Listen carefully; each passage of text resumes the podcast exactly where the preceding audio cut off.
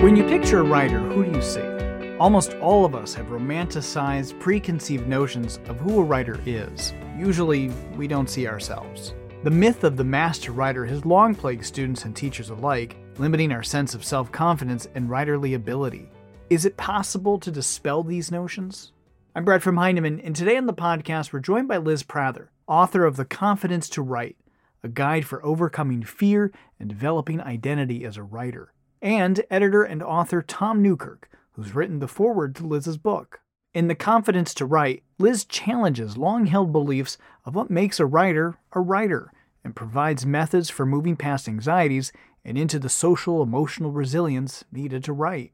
Here's Tom and Liz. Okay, I'm here with Liz Prather. Liz, uh, I want to congratulate you on your new book, um, beautifully written. It's beautifully produced, and it was certainly a pleasure to work with you on it. And I'd like to start with um, something you say early in the book. Uh, you say that one of your intentions is to dismantle the myth of the master writer. And I wonder if we could stay with that for a bit. Like, what what needs to be dismantled? Do you think? That's a great question. I think the myth of the master writer may be different for different people depending on where you enter into the dance of writing.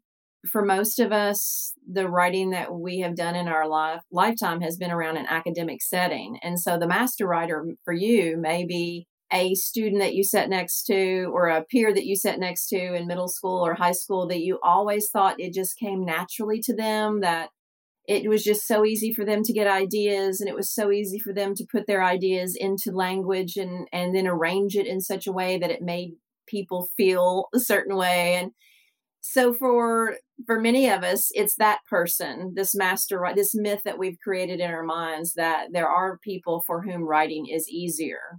And if you are a writer who is pursuing a life of letters maybe the master writer is the writer you see in popular culture. And that is someone who also it appears as though everything comes naturally and ideas they're just brimming with ideas and they know exactly how to plot their novel and they know exactly when to execute a line break of a poem and they know exactly what image will deliver what feeling in the reader's heart and mind. And that too is a complete myth.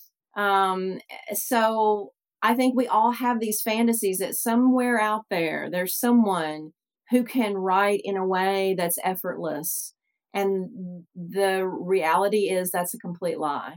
Writing is struggle and writing is difficult. And if I can dismantle that for my students early on, because they bring with them to my classroom a lot of these myths, they bring with them this kind of this scene in popular culture where someone sits down in front of an old timey typewriter and begins Flight of the Bumblebee typing, uh, or it's someone in a garret someone in a in an attic flat in Paris smoking clove cigarettes and wearing their their beret and uh, living the life of a writer. I just wanted to dismantle all of that for them. Can you say uh, the second part? How do you dismantle that? Well, first of all, we have to address it, and so first of all, we have to kind of look at what are some of the what are some of the snapshots or pictures that we have as a culture, as an academic culture, and also as a culture of let, uh, literature and language of who writers are and what writers do. And this kind of fanciful notion that it's just you sit down and you open up your brain and then, or it's a visitation from the muse, or, you know, you have to be intoxicated either by alcohol or by some sort of, you know, uh, inebriant. And that all has to be addressed, first of all. And we have to say, hey and i say this to my students all the time hey what are some what are some pictures that you have in your mind about how writers work and how writers live and how writers exist in the world and how they do what they do? And so they'll they'll you know they have these ideas that stephen king sits down you know and just writes his novels from page 1 to page whatever 67 or 670 you know? And they don't understand just the brute labor just just the absolute toil and frustration that King and every single other writer that's ever lived is actually doing. So, to answer your question, we have to address it first, and then we have to show how. I ask them, does this match your experience with writing? is this how you write or does this match your your your process and of course the answer is no so they always internalize it and think it's part of their own damage that they're just not a good enough writer and that's why it doesn't come easily for them. And what i want to say that's actual evidence that you are a writer. You are now entering into the community of struggle that all writers participate in. So you have arrived. You are you are now truly a writer. Uh, that relates to a term you use um, frequently, and I think it's an important term in your book called writerly self regard. I wonder if you could say how writerly self regard may be a way of dealing with this, this myth. Yeah, writerly self regard is the ability to respect the movement and agency of your own mind. As a writer, it's basically knowing your way around a piece of writing and thinking that I can make decisions that will eventually lead to some sort of solution to the current either rhetorical or poetic or fictional problem I'm looking at. And so, for a lot of our students, they don't have any writerly self regard because they haven't been allowed to make writerly mistakes. So, when you hand a student, which I think graphic organizers have their place, but when you hand a student a certain graphic organizer that becomes a scaffold for them, it cuts them out of all those rich opportunities to make mistakes and to fail and learn from the failure. And so they don't really have any regard for their own ability to puzzle it out. They don't have any understanding that they they could do this thing called taking it from inspiration to publication and maybe not die from it they can do that on their own and they can do it with an idea and a voice that they can respect. I think that's writerly self regard. It's like, I can do this. I can do this on my own. And I wonder if, like, some of the things that get in the way, whether they're like tricks that our mind plays on us along the way. And Peter Elbow has a great chapter in his book, Writing with Power, called Nausea. And it's about how you get literally sick reading your own writing. I mean, physically. Um, it's that yes. bad. It's that bad. And what he says is it's a, it's a trick that our mind we play on ourselves, you know, because we're just spent so much time with it, we need to get away. I wonder if there there are these tricks that we have to be aware of that our mind plays on us that we need to get beyond or need to recognize as tricks.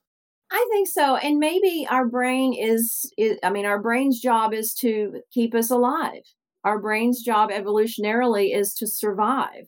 And so, if for some reason, you know, you've had a really hard go of it as an academic and as a writer, and there's a lot of pain associated to, with it, a lot of nausea associated, your brain is going to say, stay far away from that activity. You know, don't do that again because that was a lot of pain. It was pain, it was fear, it was pain, it was exposure, it was feeling inadequate. Maybe there's shame around this activity. So I think you're right. It's it's the nausea that we that we feel i think needs to be accepted as part of the process. So it's not like we're ever going to eradicate the nausea. We're never going to get rid of the anxiety. I use in my book an example of an actor who goes on stage has to have a certain amount of anxiety about the role they're portraying or that role will just be flat and tepid and limp on the pay on the stage it's got to have this kind of human energy that gives it life. And I think some of that starts in fear, honestly, because there's so many fears and anxieties that are surrounding this act that it's this incredible act that we do as humans, which is to write. So, how do we keep that anxiety in, in manageable proportions? Because if it becomes overwhelming, it, it paralyzes us. How do we use it or keep it under control? Yeah, that's a great question. We want to write with the fear, we want to write with the anxiety. And just this week, I have coached and counseled two incredibly gifted young writers, and they are being held hostage by perfectionism.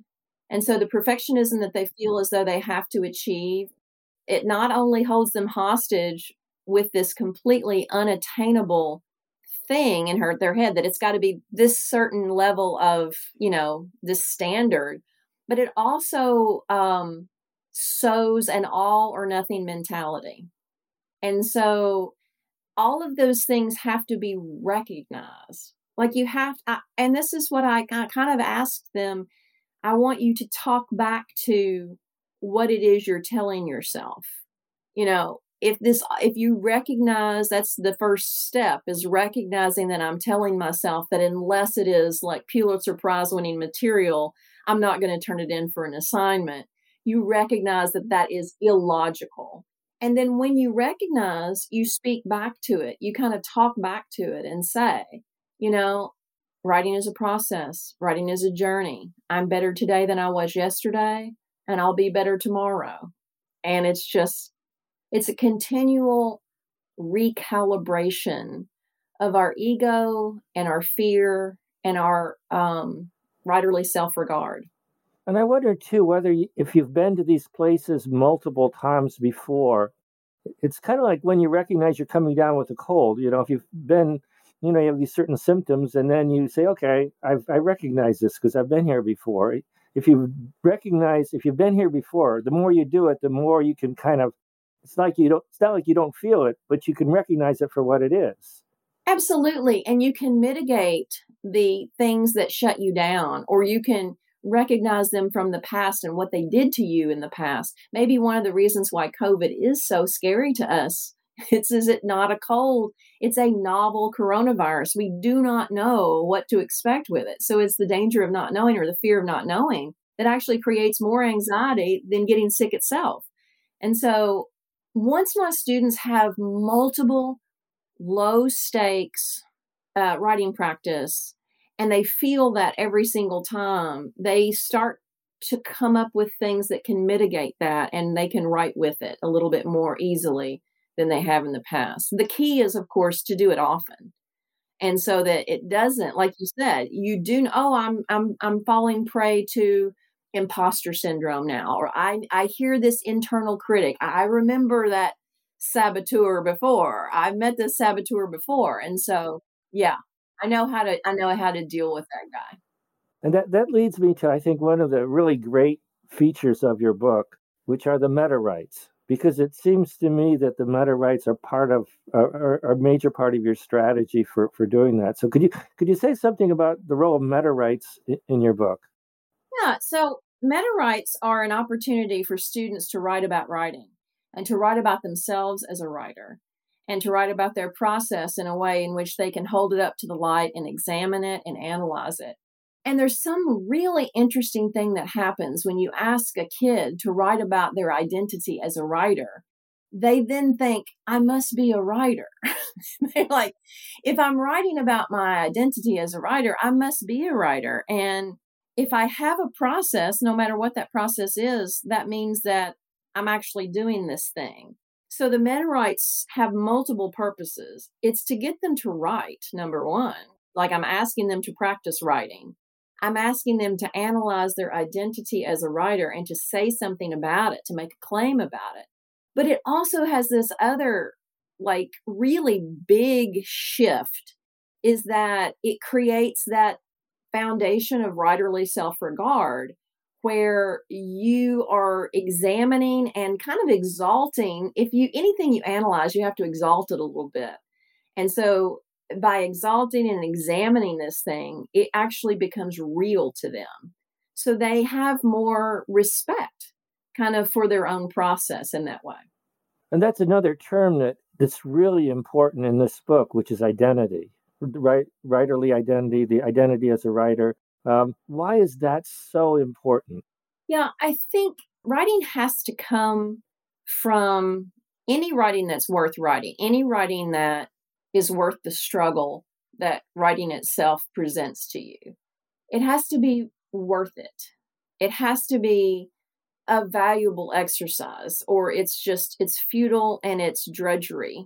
And so having an identity as a writer is recognizing that the things I care about and the things I'm interested in and the the voice that I use and the language that I use and the memories that I have and the concerns and the positions and the stances and all of these things that you and I know all of us who write know are absolutely absolute requirements for being able to be audacious on the page, they have to have that. They have to be assured that that agency is present.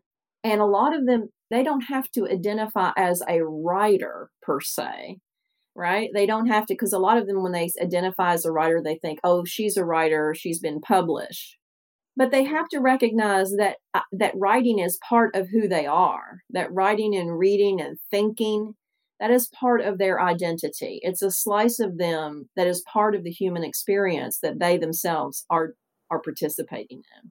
And it relates to something don murray wrote about at least i think it does when he says like all writing is autobiographical. Like not not not all writing is like a memoir but all writing comes from something that's that's personal and something that's part of your own story as as a, as a human being so that you can own it because it comes from that place. Uh, that seems to be close to what you're talking about with, with identity. Am i getting that right? Yeah absolutely. There's something that selects the details that the consciousness that's in control of the writing selects. There's some reason and it's all kind of born from that student's identity of themselves and that that that student's belief system and their background and the family they came from the ethnicity the race the gender you know the the geographical place where they where they exist either whether physically exist or one that they live in kind of metaphysically. All of those things converge on the autobiography of a student. And it's through that autobiographical filter, it's through that lens that a student is going to choose what they write about and choose how they write about it and choose the force with which they take a stand or tell a story or inform. All of those things. I mean, writing is self. Writing is self. It is the intersection of self and, and the page. And when you see someone, what they have written, you have seen them as well. So I think in that way, yes, everything is, I agree with him. It's autobiographical. And one of the one of the reassuring parts of that, I think, is that we all have these quirks, you know, we all have these odd parts of our personality. And I've always thought in writing, they don't all work for me, but I think that some of them do. Like in life, they don't always work for me. but in writing, I think I can draw on them. And, you know, it's the oddness that kind of helps sometimes. The particularity, the things that may get me in trouble in the rest of rest of my life. Right. well, I I love that you use the word particularity because you know many writers throughout the years have said that you can only get to the universal through the particular. I think Joyce says if I can get Dublin right, for example, then I can get the whole world. And I'm sure many other writers have said something similar. But if we see if we see the students' particularities, if we see those quirks as actual pluses, those are not things that need to be ironed out or eradicated or conform to some bland mainstream kind of writing. Those things should be celebrated as part of their writing persona, but not with like allowing students to recognize that that is part of a persona that they present, that this is part, it's not in the totality of who they are, but they are putting a face on to write this piece of writing in a way that is particular only to them. And they say, I had a couple of kids were talking about writing about growing up, and they're like, oh, I don't want to write about growing up. It's been done to death. You know, but it's not been done by you. Like it, it's been done to death, but it's still one of the great, you know, narratives uh, is the coming of age story and it hasn't been done by you. So using that particularity to really make this thing your own. That's a that's a lot of power for a 14, 15 year old kid. And it seems to me that one of the things that I mean, you, you some of these voices that you hear when you're writing are cautionary voices. But I think if you have a teacher that's that's a good responder, what you can do is internalize a different kind of voice. And I'm wondering, like when you talk to your students, what kind of voice do you hope that they carry from you that that's going to become part of their own head? Yeah that's a good question. One of the things that we talk about a lot is our inner critic. And i'll have a student in a conference we'll be outside in the hall having a conference and they'll just be like giving themselves hell you know? They'll just be beating themselves up and i will say would you ever say this to what you're saying right now to yourself to anybody else in our writing community would you say this to Evelyn or to Erica or Logan? You know, would you say this? And they would be horrified. They're saying, no, oh God, no, I would never say this. So my question is, why are you saying this to yourself? Why are you degrading yourself in this way? And so one thing is like, I want them to talk back to that inner critic and reframe what it is they're saying about themselves and their process. If I can get them to reframe it in a way that is less about the perfectionism and more about opportunity, that it's not so much drudgery but more about exploration, you know, it's it's it's discovery, then if they can do that, they can see it in a way that doesn't feel so narrow and confining. And um, I, I want to introduce them more to writing as play you know, and I'm not talking about like we don't have rules and we don't have guidelines and we don't have form. We have modes and genres and all kinds of rhetorical devices that we want to use and poetic devices. But that writing as play is really the spark. That's really the start of where students can can do this, I think. And it seems to me also that sometimes that inner inner voice that's negative is a global voice like you're not good at this as opposed to like okay here's here's something specific you can do. It's not a specific voice. It's like a, you're not good at this. You know, this has been done before. It's this global condemnation of yourself. Um, and and you know, if you can make it specific, then you can do something about it. Yeah, and I, I say this in the book, but um, Dr. Brene Brown, who's you know the shame researcher from Texas, during her research, she interviewed people about areas of shame in their life. And 83% of the people she interviewed had bore some what she called creativity scar. Someone told them in school that they weren't a good writer or they weren't a good dancer, or they weren't a good singer. And so students that have that experience, like, I'm not a good writer, sometimes they extrapolate that. And so it's like, I'm not a good writer. And then I'm not a good student, and then maybe I'm not a good person, and then maybe I'm just not good. And so then what becomes like this small little thing becomes a whole condemnation of, of who they are completely. And so you can see how that is completely debilitating. You can't start writing that way. I've heard that called self bullying. You become your own bully. Yes, exactly. And you know, Tom, you talk about in your book, Embarrassment, the posture of indifference.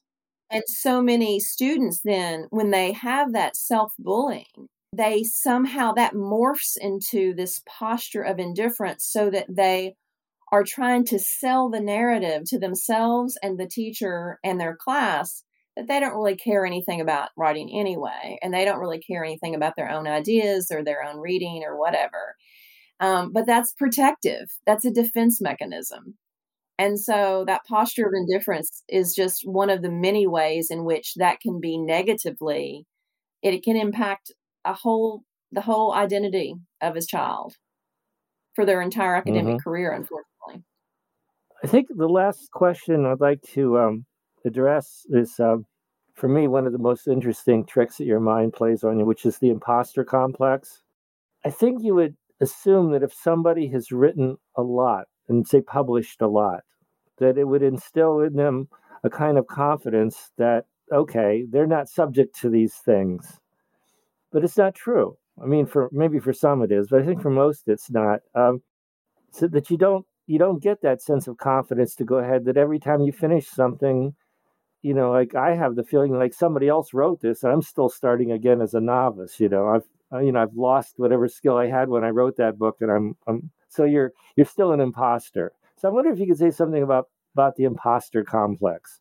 Yeah, that's one of the hardest ones that I that I deal with because it comes from a, a real uh, formative place in uh, students. There are students that will never kind of get out of that of feeling like they don't belong or their ideas don't belong in the big marketplace of ideas, that they can't step forward and proclaim their truth because they themselves feel like they are in a place that they should never have been in the first place, which is I'm in a school or I'm in a literary journal or I got my poem published in the local newspaper. It was just happenstance. It just happened. I got lucky or someone took someone felt sorry for me And that can then just be this self fulfilling prophecy. So that it doesn't matter, like you said, it doesn't matter if you've written books upon books upon books. If you held, you kind of have this this imposter syndrome as kind of the the core of who you think you are that every single time you have a success as a writer it is because of luck or chance and it's not because of something that you've done that's valuable or that is you know publishable then you will never get beyond that it's one of the most insidious i think of all of the of all of the the kind of problems that I talk about in this book. And I talk about writer's block, I talk about perfectionism and procrastination, and we talk about all that the inner critic and all this. I think imposter syndrome, it doesn't matter if you've written a dozen books. There are people who still suffer with that still small voice in their head that said, you know, it's all just a sham. You just got lucky. Mm-hmm. And that's a real hard one. That's a real hard one to crack. Yeah but you just push on and you do it, you know, and you decide you, you still you're still gonna you're still gonna do it, you know, even though you you hear that voice, but you can't quite get it, can't quite silence it. Right, and I think that as teachers, we play a real pivotal role in kind of ferreting out for students that that is a lie that imposter syndrome is a lie that we're telling ourselves and that a lot of times the shame that we feel around the products that we produce in our class, the writing that we produce in our class, it's not it's not it's not a reflection of the merit of the writing. It's the fact that you're looking at it through those lenses of being an imposter. I had no business to say these things. I don't know what I'm talking about. Who do you think you are? You know. And so I think as a as a classroom teacher, we have a real pivotal role here to step in and say, you know, that's a lie. And and and you need to eradicate that and cut that out of your head if you can and listen to reframe that in a way that's more mm-hmm. powerful. Mm-hmm. but like i agree with you. I don't know that you're ever going to get rid of that. Yeah.